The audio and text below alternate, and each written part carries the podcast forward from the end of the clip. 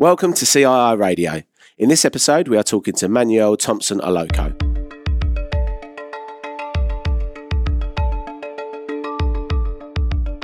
In this episode of the podcast, we're talking about the apprenticeships levy, and we are joined by Manuel Thompson Aloko, Aspire Apprenticeships Executive at the Chartered Insurance Institute. The apprenticeship levy was first announced in the summer budget 2015 and came into effect on the 6th of April 2017. Two years on, we're speaking with the CII's own apprenticeships expert to find out about the levy.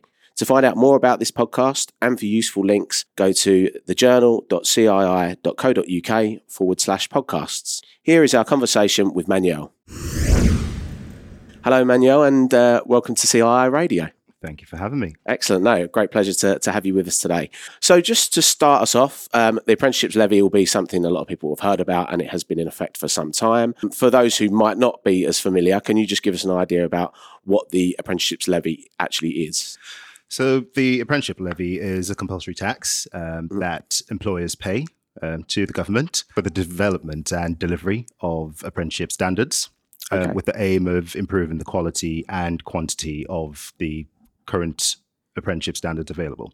Absolutely, and I mean apprenticeships are they've become more and more common now, and, and mm. it's uh, it's widely kind of regarded that people don't want to specifically take a university route yep. into employment. Um, and the popularity of apprenticeships is, is, now kind of bigger than ever, isn't it? Absolutely, definitely. Yeah. We're seeing more and more people leaving school or finishing their A levels and wanting to go straight into an apprenticeship um, as opposed to going to university. Um, a lot of we find a lot of employers now are using apprenticeship standards or the apprenticeship route for their graduates as well, um, for their graduate intakes, particularly the level four and level six apprenticeships. Okay. Um, and so, yeah, the it's it's it's gaining traction, and there's a lot more interest growing.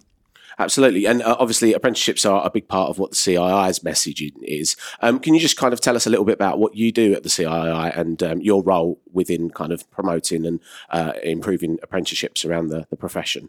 So I run the CII's Aspire Apprenticeship Program, um, which is essentially a broken service for uh, employers or smaller employers who don't have the resource to run their own apprenticeship program. We do okay. have some of the larger levy paying employers who have joined the program as well. But essentially, what we do is to make it simpler and easier for employers to be able to gain access to an apprenticeship in terms of funding and um, finding the right training provider. So we have a selection of preferred training providers that we use who complete our due diligence questionnaire um, and are open to an ongoing quality assurance process. Okay. And with that, there are obviously a number of apprenticeship standards that are that sit within the Aspire program that all have CII professional qualifications embedded within them, um, everything from level two right through to level six. And so there's a variety of you know options for people to choose from. Excellent. So, in, in a way, it's kind of making sure that those professional standards are, are maintained and, and companies and apprenticeships get the, the best kind of service and, absolutely and met up with the with the right, yeah, the right. Absolutely. So, kind of re- returning to the uh, the levy itself, um, what kind of firms and businesses or, or individuals um, pay the levy? So, you have the levy and the non levy paying employers. Um, okay. the, the, the, levy paying employers are those who um, have an annual pay bill of £3 million or more.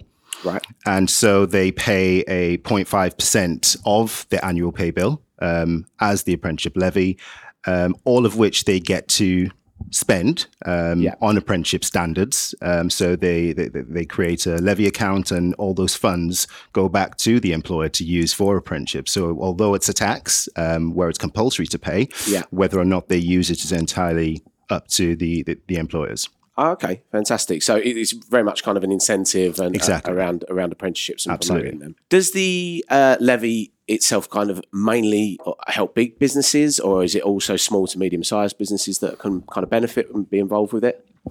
Um, every, every, everyone benefit, benefits from it. The the um, levy payers obviously have their levy account, and so have that to spend. Yeah. With the non levy payers, they then have to pay a contribution towards it. So the government would fund 95% of the costs of the apprenticeship um, standard, and the other 5% contribution would come from the non levy paying employer. Um, whereas with those with the levy account who pay the levy, 100% of that would come straight from the levy account. Fantastic. So it's also smaller businesses Absolutely. that m- perhaps don't meet that threshold of, of three million can can very much benefit from it. That's correct.